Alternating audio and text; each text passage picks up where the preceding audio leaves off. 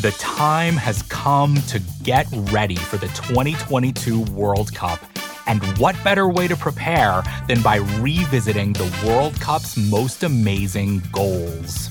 I'm Brian Phillips. I'm making a podcast about the history of the Men's World Cup, told through the stories of 22 iconic goals. The show's called 22 Goals. It's out now on the Ringer Podcast Network, and we're having so much fun. It's the full go presented by FanDuel. The playoff action is heating up, and with FanDuel, you can bet on everything from the NBA Finals MVP to who's going to lift the Stanley Cup. And right now, you can check out the new and improved Parlay Hub, filtered by odds, sport, and bet type to easily find the most popular parlays and same game parlays, or SGPs as the kids like to call them, all on one page. Plus, start betting on the pulse and get paid instantly when you win. So download the app today and bet with FanDuel, America's number one sportsbook. The Ringer is committed to responsible gaming. Please visit rg-help.com to learn more about the resources and helplines available and listen to the end of the episode for additional details. Must be 21 plus 18 plus in DC and present in select states. Gambling problem? Call 1-800-GAMBLER or visit rg-help.com. This episode is brought to you by Cars.com. When you add your car to your garage on Cars.com, you'll unlock access to real-time insights into how much your car is worth. Plus, view its historical and projected value to decide when to sell. So when the time is right, you can secure an instant offer from a local dealership or sell it yourself on cars.com. Start tracking your car's value with your garage on cars.com. Chicago everywhere. Check it. Not enough Chicago. We just don't have enough Chicago people. Jason Goff is here. Well, I'm at full go. The Full Go Podcast. The full go. Bears, Bulls, White Sox, Cubs, and Blackhawks. Our man, Jason Goff. Three times a week with Jason Goff. His mood is elevated. He is feeling good. Jason, I'm loving the full go. Love the Full Go. The full go. The full go. Welcome to Full Go with Jason Goff. That is what I'm talking about. Talking about. What up, world? You're listening to The Full Go with Jason Goff, presented by The Ringer, a Spotify original. Yeah. What's happening? What's happening? How you feeling, brother? Good man, how you doing? Ah, man, if I was any better, it'd be illegal. You already know the vibes. What episode is this? 175. 175 for the peoples. 175. Episode 175. Head tops. Looking forward to uh, what is going to be a, a, very interesting week here in the city of Chicago, sports wise. Uh, you've got a Bears Falcons game now that has the intrigue that a Bears Falcons game wouldn't normally have when you've got two, I'd say, below average teams facing off. But everybody wants to see Justin Fields, what the next performance is going to look like. Hockey wise, you know, Luke Richardson is out here putting people in their place, right? You know, the 3 0 loss that the Chicago Blackhawks suffered has some people worried and some disturbing trends that are uh, starting to poke their head out. But that's not why you called. You know why you called? Because you want my silly ass to sit here and talk basketball for a little bit. And that's what I'll do. Because you know what I did yesterday? Just so, and yesterday being Monday, right? So, whenever you're listening to this, we're taping Tuesday night. So, you know, I was I was rolling around like, ah, man, it's gonna be a, a long day today, right? I had to take the little man to school in the morning, so that's that's already, you know, that's already a chore. It's already God, a whole thing. It's yeah, yeah, God, God, yeah, yep. God bless my little guy, right? Um, he had actually spent the night over his uh, aunt's house because I had to do the game, uh, you know, Sunday night. So he spent the night over his aunt's house. My sister Shayna, he always loves going over Shayna's house. Um, actually, I believe he loves Shayna more than he loves me, which is cool for now. You know what I mean? Because she's fun. She's the auntie that gives him everything. They sing Oh yeah, songs. aunties and uncles, specifically you already aunties, have they have a special thing. My Yeah, fiance's that uh, that uh, auntie with all, all the kids in the family, so I understand. Of course, right? Like he, he'll come around my way when he's around eight or nine years old when he wants to know all the cool shit that young men should be getting into, right? And I'm here for him. I'm here for him at all times. That's my man, 50 grand. Drop him off. And then, and then I start to move about my day. You know, start to record a little bit, start to move around over at NBC, dropped in at the studio to see how everybody was doing, took care of some paperwork there. And then I said to myself, why don't you just go ahead and head over to the Advocate Center. Why don't you just head over to Bulls practice? I hadn't been to a Bulls practice in mm, few years, couple years. Like I hadn't set foot. And so, well, actually, I did set foot inside the facility, but it wasn't for a practice. And I pull up, and the mustachioed uh, gentleman at the front desk who seemingly didn't know where I was going or why I was there, uh, maybe sit in the lobby for a few minutes. And then when I realized my guy Rob Schaefer could just walk past the front desk, I made an issue it. Like, wait, wait, whoa, whoa, whoa, whoa, whoa, whoa, whoa, whoa, whoa, whoa, whoa, whoa. Now, I know he's the young goat and all. I know he puts out fire content on NBCSportsChicago.com, but you ain't just going to let Rob Schaefer walk past and give me the full pat down. You know what I mean? My man treated me like I was, you know, a TSA wanted criminal. So after that transpired, and I, you know, I didn't, I didn't make a fuss, but you know, I, I, I put the screws to him a little bit, right? I looked him in the face. I'm like, so he can walk past and I can't. And then you see his eyes. I'm like, ah, I got you. And then he let me go back to the media room. Then the practice opens up you know, guys are shooting around, guys are standing around. Arturas Karnisovas is over there. Billy Donovan is doing his personal one-on-one time with Ayo Dosunmu. You got guys going in the back, going to the whiteboard. Because what happened against the Nuggets simply can't happen for a long time. All the energy and effort stuff, that is too early in the season be talking that nonsense. And you could tell by the way that DeMar DeRozan, because DeMar DeRozan and Billy Donovan met with the media separately uh, because Zach LaVine took all the bullets post game of the Nuggets game. Like there are many Bulls players who did not speak to the media and actually weren't available, actually got showered and left because that's how tough a loss it was. And Zach LaVine took all those those bullets, took all those arrows, so he didn't have to speak to the media. And in their assembled media availability, DeMar DeRozan and Billy Donovan echoed the same things you know, this team and their effort and, you know, it being early in the season and trying to get back on the right track. And I started to think about what this team really is and how far they can go. And the problem, and while discussing it with guys like Darnell Mayberry, right, K.C. Johnson, and my man Rob Schaefer was there, right, you know, Will Gottlieb from CHGO Sports, like the, the, the usual cast of characters. While talking with those fellas and just talking with basketball people overall over the last couple of days about the Chicago Bulls. This roster obviously is flawed. Okay? The roster's flawed. You got a team that isn't isn't a volume three-point shooting team, which they kind of have to be to play with the rest of the league, right? To keep up with the Joneses. But the bigger issue that I think that is going on here right now, and I don't know how they get out of it, is the dependency on DeMar DeRozan and sometimes Zach LaVine when he gets healthy. Now, that's not a knock on those dudes at all. It's just when you've got a squad that depends on those two guys as much as this squad does, then it's going to be easier to try to shut them down offensively. Now, DeMar DeRozan said that he didn't think that the offense was an issue, that that's not a worry of theirs. They'll get it together. But there's a certain part in the season where you look at your your, your watch and say, okay, it's, it's 15, 20 games in now. You kind of are what you are. And then this is the other part that I'm worried about too. And it's been a growing worry for me. And this worry started at Media Day, and it, it hasn't been lessened any since then. The fact, because I don't want to say excuse, the fact that Lonzo Ball isn't around I think is building up so much pressure that when Lonzo Ball does return from a knee injury and knee surgery that has kept him out for going on eight, nine months now, I think the pressure will be so great and so extraordinary. And so I think at certain points it's going to be insurmountable because you're asking a guy to be the savior for a team that really right now they, they're just dealing with mixed match pieces. They're just dealing with guys who you know don't fit other guys. They've got a, a, a bench. They, they've got you know a, a, big three, right? In Vooch, Zach, and Demar. But the guys that they're counting on, there's some young guys in there like Ayo, like Pat Williams, like Coby White, who we saw working out on the sidelines trying to get that quad strengthened. I mean, and then you count on the, some of the vets coming off the bench as well, and Goran Dragic and Andre Drummond. My worry is that one thing is not going to be fixed before the other thing.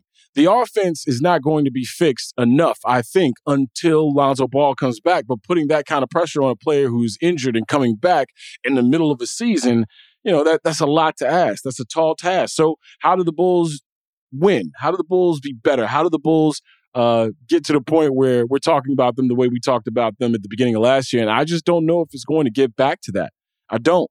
Like you ask yourself, if you're a Bulls fan, what what was the real team, the first half or the second half? Especially with Lonzo out, you saw the distinct difference. And now that the first 15 games, we've seen much of the same as we saw at the end of the season. Like these kinds of losses, the Nuggets loss, you know, um, the, the losses going back to the end of the season where they stumbled down the stretch. Who's going to pull you out of that? And who's going to tell DeMar DeRozan who is a deity in that locker room to some of those young kids, hey, by the way, we're gonna have to take you off the ball a little bit. By the way, you gotta, you know, you gotta share the ball. And when it's not trap heavy, like when the Toronto Raptors two games back to back put the blueprint out there for any team in the NBA playoffs they will face off against the Eastern, it, it, they'll they'll face off against in the Eastern Conference. Hey, trap the shit out of Demar, trap him at half court, trap him when he touches the ball, and he'll get rid of it, right? Because I think he did a good job getting rid of it in those back to back games. But when he has the option to get rid of it, or the option to score, the option to drive, that's when the true offensive woes or worries, I think, come into play. You know, and it's, it's, it kind of reminds me uh, of the, you know, the the Ben Gordon era where, and don't get me wrong, DeMar DeRozan and Ben Gordon, you know, obviously two different players, two different sizes, but rock with me on this. The Bulls relied so much on Ben Gordon to a point where you had people in the organization say, "Hey, man, we can't. This isn't a sustainable diet, right? This we can't live off of this." And he's a six foot two shooting guard who comes in and lights you up in the fourth quarter. But in the end, the deficiencies on the defensive end and some of the things that he couldn't do ball handling and playmaking wise, which I think Ben Gordon zapped every bit of potential out of his talent and had himself a fine career. Uh, no, he's been struggling as of late with some issues, uh, you know, I would say off the court because he's not in the NBA anymore. And, you know, I'm, I'm always rooting for Ben. You know, I know some of the things that he's, um, you know, found himself in lately has been uh, not flattering to say the least, but I'm always rooting for the dude because while he was here in Chicago, he was always straight up and stand up to me. You know, he always was available when guys on that team weren't available in some very tough moments. And when he didn't get paid and had to go to Detroit, he handled it like a G. But we saw that era. And with what happened in the first season of the DeMar DeRozan era here as a Chicago Bull, he hit some amazing shots. He hit some contested shots. He was outstanding. He played at an MVP level. But when you zoom out, you know, you heard the common, the constant theme coming out of Billy Donovan was, we can't live on this. We can't live like this. They're going to have to play a different brand of basketball.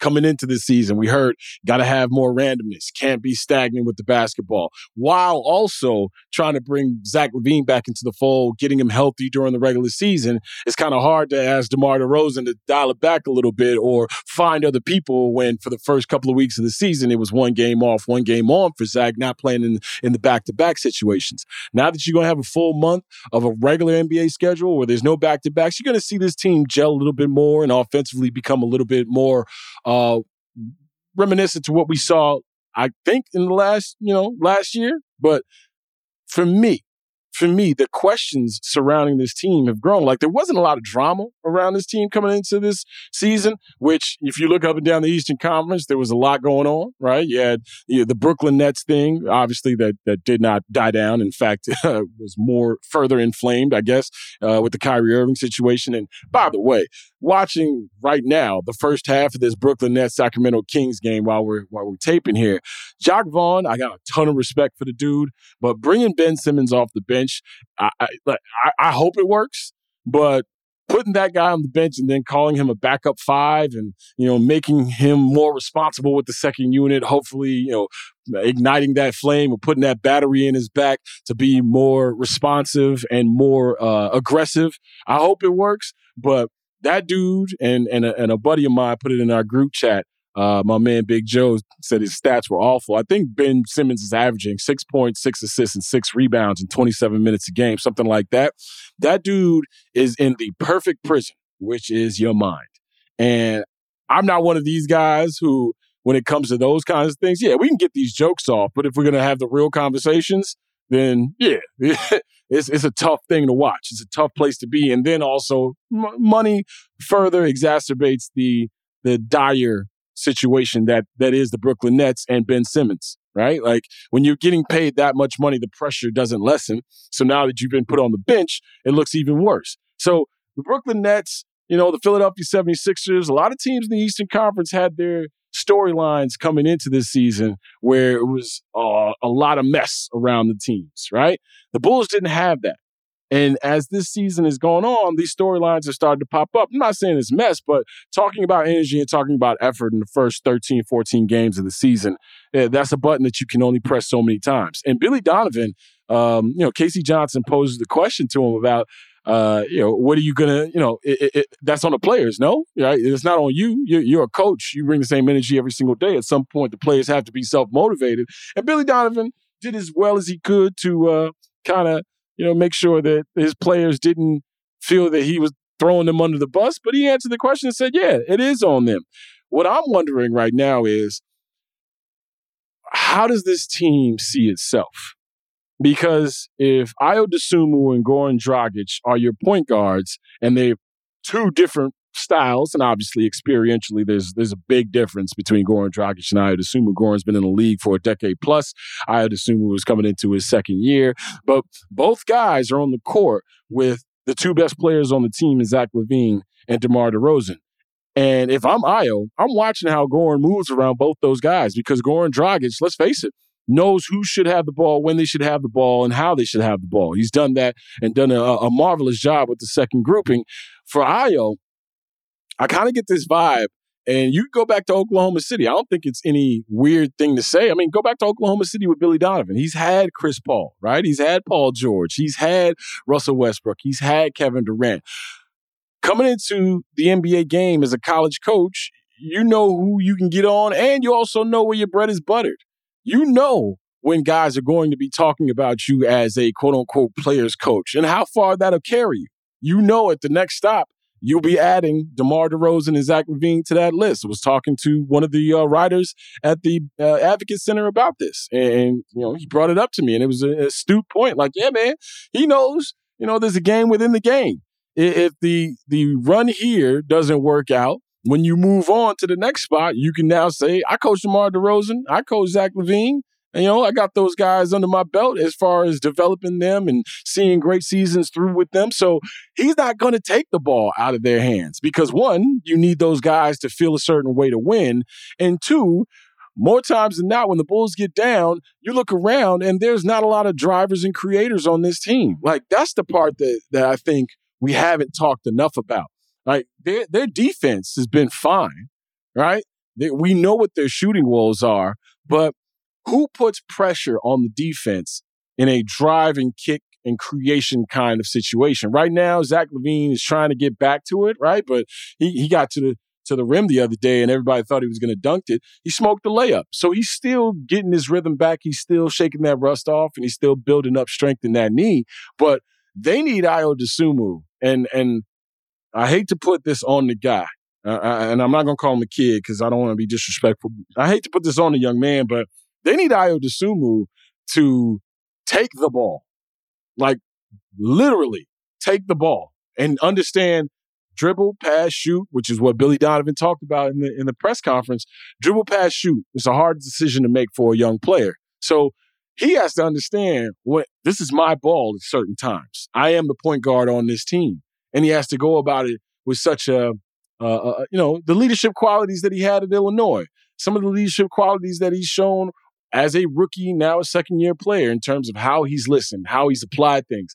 Ayo Dosunmu has to be a driver, a penetrator, not just a spot up shooter. Like I think he's been relegated to a guy who runs to the wing and, and spots up from distance. And uh, especially on fast breaks, he's, he's been caught in a lot of secondary breaks as well, just being out there and, and driving, uh, uh I should say, receiving uh, the kickout pass after a drive. He is one of the few guys on this team that can actually drive to the hoop. And this is the other thing, too. Transition wise, they've turned over the ball a lot in transition. So he has to be responsible for getting them together in their transition offense as well. Uh, this team, I shouldn't worry about offensively, but the data and the sample size is growing larger and larger. even though they don't have Lonzo Ball, and even though Zach LaVine is working his way back from surgery, this team should be a lot better than they are offensively. What's happening is the NBA is is like we talk about on this pod all the time. The counterpunch is happening. We saw y'all last year. Nobody, the, the, Bulls ain't sneaking up on anybody. So this is how we're going to defend DeMar DeRozan. This is how we're going to defend Zach LaVine until he's at, at full uh, capabilities. And also, this is what you can do, and the, the history has shown you can do to Nikola Vucevic. If he's going to be deferential out there at three, you tip your cap. Tip your cap. If you're going to hit four or seven or four of eight, or, or, or, four or five of those, hey, you had a good night. But the nights you go to for seven, we've won that position. We've won at the center position if we're going man for man. So um, the Bulls have an interesting conundrum now going forward. Billy Donovan, is he going to be able to uh, get the offense to recognize its faults and ha- not have them reflexively revert back to their old ways because they're down? or because they're tired or because it's a need situation and, and I don't trust it right now because we got to win this game. So how are we going to win this game? DeMar's going to have to shoot or Zach's going to have to shoot. When this team realizes that other guys on this team have to be uh, paid attention to and have to be accounted for, that's when this offense will look like it's supposed to look. Yeah, the Denver Nuggets come in here with Nikola Jokic, who scored eight points and dominated the game by far. He was the best player on the on the, on the court by far. Michael Porter Jr., he had his 15 points in the first quarter. Jamal Murray is coming back from that ACL and looking like a, a true stud once again. And they've got a bunch of dudes, Bones Hyland, a bunch of guys running around here who are fantastic energy, eh, with either off the bench or starting. But Nikola Jokic is the engine. That's the back to back MVP. And he came into the United Center and dominated the basketball game in which he only took five shots. He only took five shots, and the Bulls lost by 20 some odd points because he knew he didn't have to put the pedal to the metal. He sensed their energy early. If teams are going to feel like that, then you got to check them out of it. You you, got to make sure that that you are taking it to people's heads every single game. The Bulls have earned nothing in terms of respect. You know, last year was their jump to relevancy. Now you on everybody's radar, and on top of it, they think they could beat you. So we'll see what this New Orleans game looks like on Wednesday night. We'll, we'll see what the following week looks like. You know, Paolo Banchero is all is a boatload of talent coming in your face. Hey man, that dude does not care. Like I've seen three or four games and him go at veterans. Like him go at dudes who are guarding him that are renowned defenders. And yeah, you know, he's going to take his rookie shots and he's going to have his rookie moments. But you, you got some guys uh, in this next week or so with the Boston Celtics and the Orlando Magic with Paolo Banchero, and of course this you know this New Orleans Pelicans team with Zion Williamson, who's got I believe a foot injury right now, but Brandon Ingram showed you. Right, C.J. McCollum, he busted out of his slump uh, tonight as I'm watching here, you know, on Monday night, like uh, on Tuesday night, I should say. They, they've got some, they got some guys. So we'll find out. You know, they they had a three day rest, and we heard about effort and energy after that three day rest. Now that they've had a practice and they've had an emphasis on whatever the hell they're emphasizing in practice, want to see what this team is really about and, and, what their calling card will be going forward. Because if we did all of the ringing of bells and, and, and planning of parades when they got off to their hot, hot start last year, right now it's okay to be worried about this team. I'm worried about them. I'm worried about the construction of this squad. And I'm also worried about them only winning games sheerly on talent. Like, what is your characteristics? What, what is your true identity as a basketball team? And what can you rely upon? And 14, 15 games into the season, it's tough to still be asking that question. And it's even tougher. It's even tougher to me to then have to say, but wait till Lonzo Ball comes back. What is that doing to Lonzo? You talk about pressure. I, I got to come back here and save the day. Or can I just come back here and ease myself into the game? You want to have a soft landing for one of your premier players when he comes back. Eh, the pressure's already going to be there the moment he suits back up. It's up to the Bulls to make sure that they regulate how much pressure it actually is.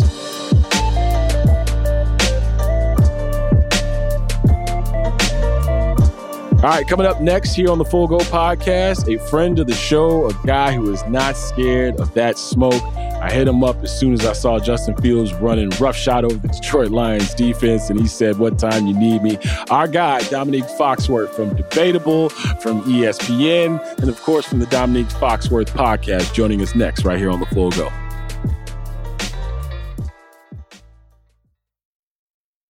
This episode is brought to you by State Farm. You might say all kinds of stuff when things go wrong, but these are the words you really need to remember. Like a good neighbor, State Farm is there. They've got options to fit your unique insurance needs, meaning you can talk to your agent to choose the coverage you need, have coverage options to protect the things you value most. File a claim right on the State Farm mobile app and even reach a real person when you need to talk to someone. Like a good neighbor, State Farm is there. Bears Talk with Jason Goff on the Full Go. And the kick is good for the win. Fade to black. Brought to you by The Ringer, a Spotify original. Domonique is a pops. You know, Domonique. Oh, yeah. I've heard you talk about your little man and, you know, his nature in terms of handling things. Um, first fight that he got into, how did you react as a pops? Oh, man, he goes to a, a um a Quaker school, so they are very nonviolent. So the reaction I had, see, the thing is, like you have an imagine, you imagine what what your kids are going to be, and you imagine the things that you're going to have to teach them, and the ways that you're going to have to push them and challenge them, and you could be wrong because, like, I, I grew up like in a middle class, but like I was one step away from from a little bit of trouble at all Adjacent. times. So yeah, I was yeah, as as is the case for many black people who find some success. eh, You only one degree away from your cousin who been to the pen, you know, and like even my friends and family, like the, we moved. I remember when we moved out from my grandma's house in Edmondson Village in, in Baltimore City. We moved out to Randallstown in the county. We moved out there. The mall had a sax in it. It was nice. Within three years, the sax was gone. Within Mm. 10 years, the mall had closed. and, and Things were happening in the area. Yeah, and Randallstown was the high school, was my home school I was supposed to go to. And my mom was like, you know where you're not going? Is Randallstown. They was Mhm. good at football, but they was not good at graduating. so, so she sent us to a, a magnet school in Mhm. Catonsville. But anyway, As she should. long As story should. short, I imagined that what I was gonna, since I made a little bit of money playing ball, that what I was gonna have to do is figure out how to make sure my kids was tough. Boy, that is not a problem for the for my son. I'm I've been trying to tone him down my whole life. It ain't working. He fighting with grown man referees in his flag football game. It's like, come on, you. I, I- I think you know, like you think, um, you just drop him in the hood for one week and you scare him straight. Tough No.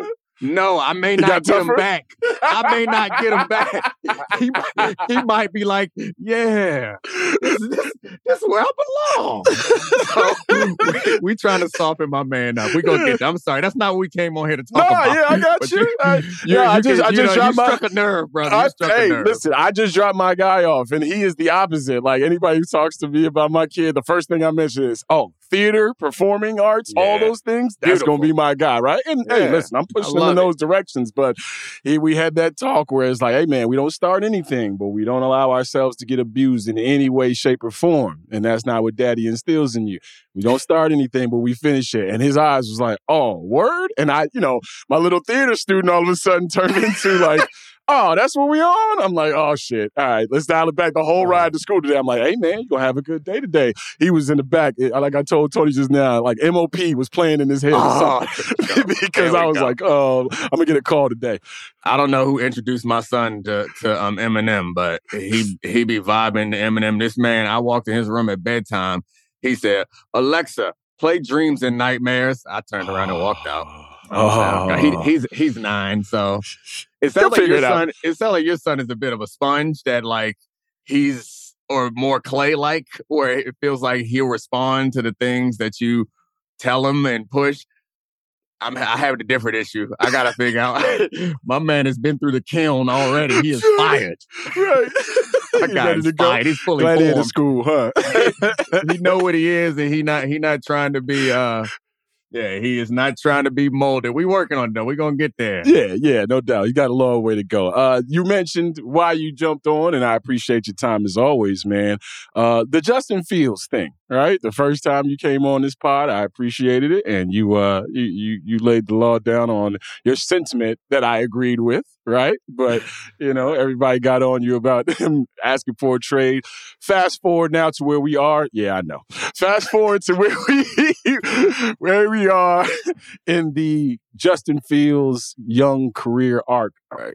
What I don't understand now is the fact that we're getting these things to finally evaluate, I think should be the fun part of the rookie quarter or second year quarterback trajectory. And now we're getting into that weird mode of all he is is a running back who's playing quarterback. Like that shit is starting to come out here in the city. I'm like, hey guys, relax. You know, put your Oakleys away, your pit bulls that are riding American flags, you know, tuck those away and, and, and allow and allow for the, the maturation to ah. take place. What you see out of Justin Fields as a former defender and as a current observer of the passing scene, how does this thing turn over? Because now we've got a baseline of what he can be, and he's, he's tasting some success by moving the chains, but he still don't have a lot of resources around him. So, what's the next step in the Justin Fields evolution as you've seen it in your time in the NFL? I'm with you. We just got to the fun part. I don't know, like Bears fans ain't never had a quarterback. Why y'all acting like you got high ex- expectations now? Like, enjoy this. Like, I understand the life cycle that we go through with quarterbacks where it's like, is he good enough to play? Can he be great? Ha- then it's like, has he won? And somewhere in there, it's like, what's wrong with him? Then if he wins, it's like, can he be the greatest ever? Like, it's a life cycle. I get you. But why y'all speeding through the fun stuff? Like this reminds me of the parenting conversation that we just had. Like, why y'all in a hurry to get to the teenage years? From what mm. I understand, that shit is a mess. so like enjoy the times where they still look up to you and they still think that you are you a god on earth and they want to mm-hmm. they want to be like you. Enjoy it. Why are Bears fans so fast to like be upset and be mad? And the thing that comes to my mind for him is and I get mad and I yell at anybody who brings up Josh Allen as a comparison because it's such an aberration that one season leap that he made uh, from being a bad quarterback to being one of the best quarterbacks in football. Expecting that out of anybody is is unlikely. However, if you look at Justin Fields, the way he ran through a man on a he put that man out of the game. Yes, I ain't never did. seen that in Yeah. my life. I, I I I know the man's name, but out of respect, I'm not gonna say it because he ran through that safety and put him out the game, and he ain't come back. So like the big leap that Justin Fields, or excuse me, that Josh Allen made wasn't really him as much as it was what they put around him. It was Stefon Diggs, and Josh Allen struggled against man coverage in the passing game, and the same can be said for uh for Justin Fields. But they went and got Chase Claypool, who is not a man beater. So Justin Fields, you can expect his running ability. You're going to expect defenses to play a lot of zone because you play man against him, then he can get out the pocket. But you can also expect more aggressive defenses. You can look at what the Ravens face a lot, and that you guys have the good fortune as Bears fans to kind of have a pioneer who's already doing what you guys might want to work in the direction of. Is what the Ravens face a lot is blitzes. And that's why you need somebody that's going to make them pay. And I say this all the time. People think that the answer to a blitz, to seeing a bunch of blitzes, is protection. That ain't the answer. The answer, in my view, is cracking somebody's head for a big play. Because if they blitz you and you pick it up and you get five yards, they're like, all right, fine. I don't care. I'll do it again. Because uh, the worst you're going to make me pay is five yards. If you blitz them and they bust one for 45, then they're going to be like, oh, we can't mess around with it anymore. And that to me is where the receiver comes into play. And Mooney got a little bit of it in him, but not enough. He's not a true, true number one. Claypool, he can make big plays, but he's more contested catch. I want somebody that's going to freak you off the line and get loose immediately and have uh, outlet for Justin. So we're at a point for him in the evaluation process that you know he can be special. And now to find out how special he can be, it's going to be what you put around him. And that's going to be where we really see what uh Flus and Poles can can do. So, one more question on Justin before I get to this mentality that I addressed on the last podcast about tanking uh, in the NFL. You mentioned Lamar Jackson uh, comp and coming out of Louisville, we saw what Lamar Jackson did as a passer, but he was still still questioned for for whatever reasons people wanted to question him for. And then he gets to the NFL where an offense isn't designed for him and he goes in there and looks better than a rookie should. And then the second year goes absolutely ape shit and people are still questioning it. For Justin Fields now, a guy who came out, well, of high school and went to a semi pro system in Georgia and then went to what Ryan Day is running is a lot of things that people are doing in the NFL to these days. We've seen him be able to throw the football to people who are better than the people who are covering him and also with a less pre- less pressure than he's receiving here in the NFL. So now I'm wondering, do people think he can't throw the football, or people think he can't read a defense when a pocket is clean. Like I, am thinking about like what's the next step of this because I don't know. We we got so much of a small sample size when it comes to mobile, quote unquote, mobile quarterbacks and how they've been coached. And now that what the data says is you need somebody to be able to move a little bit. So what's what's what's next in terms of yeah, he can throw the football. It's just the resources that are around him. Yeah, I mean, you got to put those resources in to prove it. Like I think we know it, he can do it, and because of his athleticism, athleticism, a lot like Josh Allen. Um, and I'm gonna keep using Josh Allen as the comp because Josh Allen gets some benefit of the doubt for whatever crazy reason. I guess maybe because I don't know he's tall or something. What? okay. That I mean, let's keep it funky. Yeah. yeah. Um. So I think, and Josh Allen's accuracy was his issue, and it got better with the, the, help. So I think knowing that he can do it and seeing it happen, I guess this goes back to something that we talked about before. Is uh, on the last time I was on here is I don't believe in the idea of bus really. Like I guess there are certain circumstances where quarterbacks or players just are not committed or aren't good enough or were a part of some fluky system in college. But by and large, particularly first round bus. You don't get drafted in the first round if you ain't good at something. Somebody saw something. And I think the important thing to do is to lean on that something until you can develop the other things. So right now, it's proven to me, based on what I've seen from Justin Fields in the last several weeks, that he not a bust. Like he got ability to build around. He's got mm-hmm. talent. What happens from this point forward is like it's a little bit luck, a little bit randomness, but it's also a lot bit coaching and decision making around him and roster construction. So the hard, you guys did the hard thing, found the guys. The hard thing, you found a guy. You found one. You've been looking since, I don't know, Sid Luckman. I don't know how far back. you got one. So whoever out there talk about he just a running back, eh, and I, I, don't know. I ain't heard that because maybe I've blocked those people on Twitter. Yeah, but yeah, if yeah. if that's if that's what y'all see, then y'all ain't watching football. Because I imagine that those same people would die for Josh Allen, and that's what you got on your hands. He got the same level of ability with a better like college resume and worse talent around him. So yeah. you just got to fill out the roster around him. Um, continue to modify the scheme and add more pieces as he continues to master the pieces that you've added to him.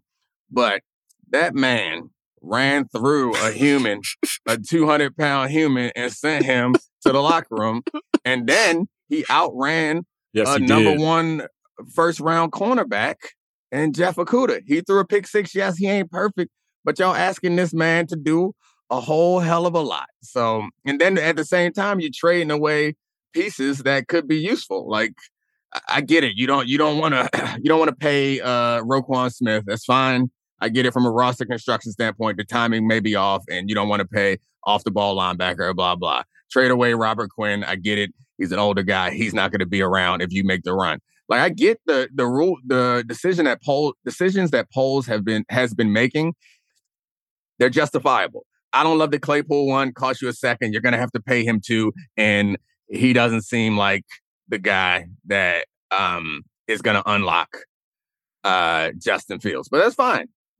Uh, receivers seem to be one of the easier things to find in the draft as of late.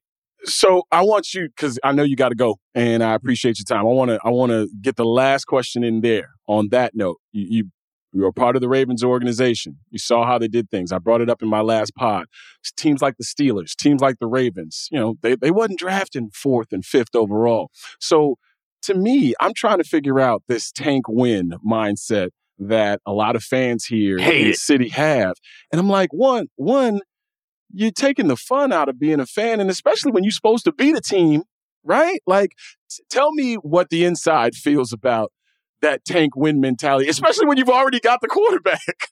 I never been in an organization that did that. I I played for the Broncos. I played for one year in Atlanta, and I played in Baltimore. Like reasonable organizations that have self respect and understand that that football ain't basketball. There is not a guy out there that you can drop in, and football is a lot more about culture than you think because football is such a complicated. Complicated is the wrong word. It's complex. It's a simple game, but it can be quite complex. And the reason why culture matters is culture to me is an amorphous word that people don't always get what it means. But to me, it means like expected behaviors and activities and processes. These are the things that are expected. So, for example, this is a, a throwaway example. With the Ravens, we would have um, meetings at my house once a week to watch film, just the DBs. And we ain't tell the coaches about it. We wasn't trying to get a cookie. We it was like it was understood that that was the culture of the Ravens, and that's what we that, like. That's a small example, and and like you see people like I don't know in practice we would do this thing where it was like no hand claps or ass slaps in practice. That meant we wasn't out there congratulating each other on on practice, and you never clap your hands when you mess up like that. Damn, like my no, bad. no, no, no, no. Like no, we not out here for that. That's not the things that we that we um encourage. And so like building that culture, you can't be out here purposely throwing games. And I'm not saying the Bears. This is what had me so upset um a few years ago about the Dolphins. We came to find out that part of the organization was trying to tank and part of the organization was not. And I got mischaracterized as saying it was about the health and safety of the players. It wasn't about the health and safety of the players. It was about one, you have an obligation. So aside from it's actually being bad for you because you're you're creating a culture of like losing. Like Yeah. I, I I'll take the profanities that were thrown No, running through my head out, yeah, yeah. but you create a culture of losing. A and B. The big thing that pissed me off is you don't know how hard it is to get to the NFL. Can you imagine for a second? Like, forget whatever you, dear listener, whatever you are doing, forget what you're doing. Think about when you was eight. Think about when you was 10, what you dreamt your job would be. Now, imagine that you get to that opportunity and you are there and they have an expectation of you and you have an expectation of them. And the expectation of them is to put you in the situation to succeed. I was incensed at the idea that we put our bodies on the line, we put our brains on the line, we sacrifice, don't get paid through college, through high school, all these other things, and we finally got to the league. And for most guys, you're not a first round pick, so you ain't even made the money yet. This film and your reputation is going to determine how much money you're gonna make. I got a big deal to go to Baltimore in part because Atlanta drafted Matt Ryan and we won his rookie year. If we'd have lost, I wouldn't got no money because don't nobody sign no damn losers. And so the idea that you put this all in and now you are here, finally at your dream, about to make it happen. And some motherfuckers Mm-hmm. above you are like, nah, fuck your dream. We gonna lose because we want to get to her. Eh, don't get the f- like. that's that's what infuriates me about tanking, and also it ain't good for you. It ain't. It ain't. You, you can't build nothing like that. Who like the uh, who The you know Browns that's been doing tanking that? forever. Yeah, who you know in football that's like intentionally tanking and built a long-term success. It don't work. It's too many guys. It's 53 guys. You can't turn a culture over that quickly. Yeah, yeah, and the fan part of it, like you, you playing the Lions. Uh, you should be better than this team. You got the better quarterback on the field. Those I want to see hard work that's paid off throughout the week come to fruition at the end of the week, so that they can keep working hard and understand the taste of success. I, you know, I. I understood it when it was two teams doing it. You know, when in the NBA, when Tim Duncan was the was the goal, or Zion Williamson was the goal. But when six, seven, eight teams are doing it, and you've already got your quarterback, like you usually try to do this to get the most important position filled, so that you can get a CJ Stroud or some of these other dudes out there. You got Justin Fields. True, but the point that I want to make, and I make this point all the time, is the best quarterbacks in football right now are guys that came into good situations. While you may think that Patrick Mahomes is the reason why the Chiefs are outstanding, let's be honest. The Chiefs were incredible with Alex Smith. Then they dropped Patrick Mahomes in it. The Cowboys were good. Mm-hmm. Then they dropped Dak Prescott in there and he got better. The same is true for everybody. I mean, Russell's not good now either now, but when they dropped him in a good situation, he developed into one of the best quarterbacks in football. I feel like Joe Burrow might be the only one who we dropped in a stink situation, gave him some great receivers, and all of a sudden they were good. Lamar Jackson dropped him in a pretty good situation, and he turned into something special. Josh Allen, they surrounded him with talent, turned him into something special.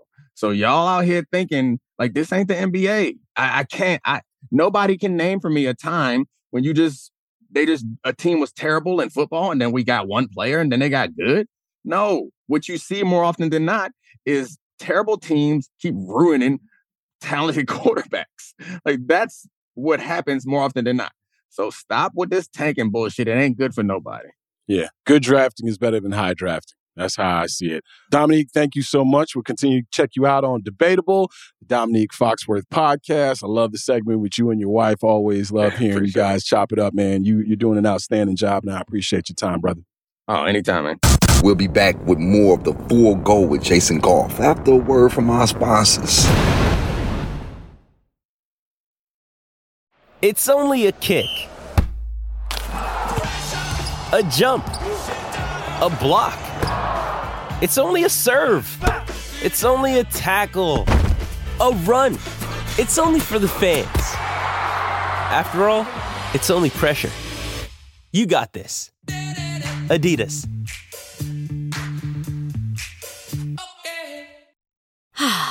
Spring is a time of renewal, so why not refresh your home with a little help from Blinds.com? Blinds.com invented a better way to shop for custom window treatments. There's no pushy salespeople in your home or inflated showroom prices. Free samples, free shipping, and our 100% satisfaction guarantee can put the spring back into your step and into your home too. Shop Blinds.com now and save up to 45%. Up to 45% off at Blinds.com. Rules and restrictions may apply. The Full Go with Jason Goff. That's all the time we have for episode 175 of the Full Go podcast. Want to thank our guest, Domonique Foxworth, for hanging out with us. Make sure you check him out on ESPN, on all the shows, right? He's on Get Up, he's on uh, Debatable, and of course, he's got a really, really good podcast, the Domonique Foxworth podcast, where he uh, he and his producer go back and forth about the issues in the NFL from the week past. And the segment with his wife is outstanding. So keep doing your thing, Domonique. Appreciate you jumping on the show. And of course, our production staff. As always, the shadowy figure that is known as Papa, Steve Ceruti, and the active Jessie Lopez, my main man, Tony Gill, the fellas. We, we appreciate y'all hanging out with us. For the fellas, I am Jason Goff. Thanking you for downloading this thing. Thank you for subscribing to this thing. Uh, appreciate you rating and reviewing it and all the other things that you are doing for us. Sharing it with your family and friends. You know, keep doing that. Keep doing that. We out here with the voicemail 773-359-3103 if you ever want to leave us a voicemail. Uh, we'll throw out some some topics here on the uh, pod because when I throw them out on Twitter, it seems like everybody wants to answer it on Twitter, which is not the exercise. So we'll throw out some, some topics for the voicemail. Uh, coming up Thursday, looking forward to talking to Ben Solak of The Ringer about the Chicago Bears and what he's seen out of Justin Fields. And we'll get you ready for Bears Falcons on Thursday. But until then, we appreciate you hanging out with us here on The Full Go. As always, we leave you with this take care of each other and be safe.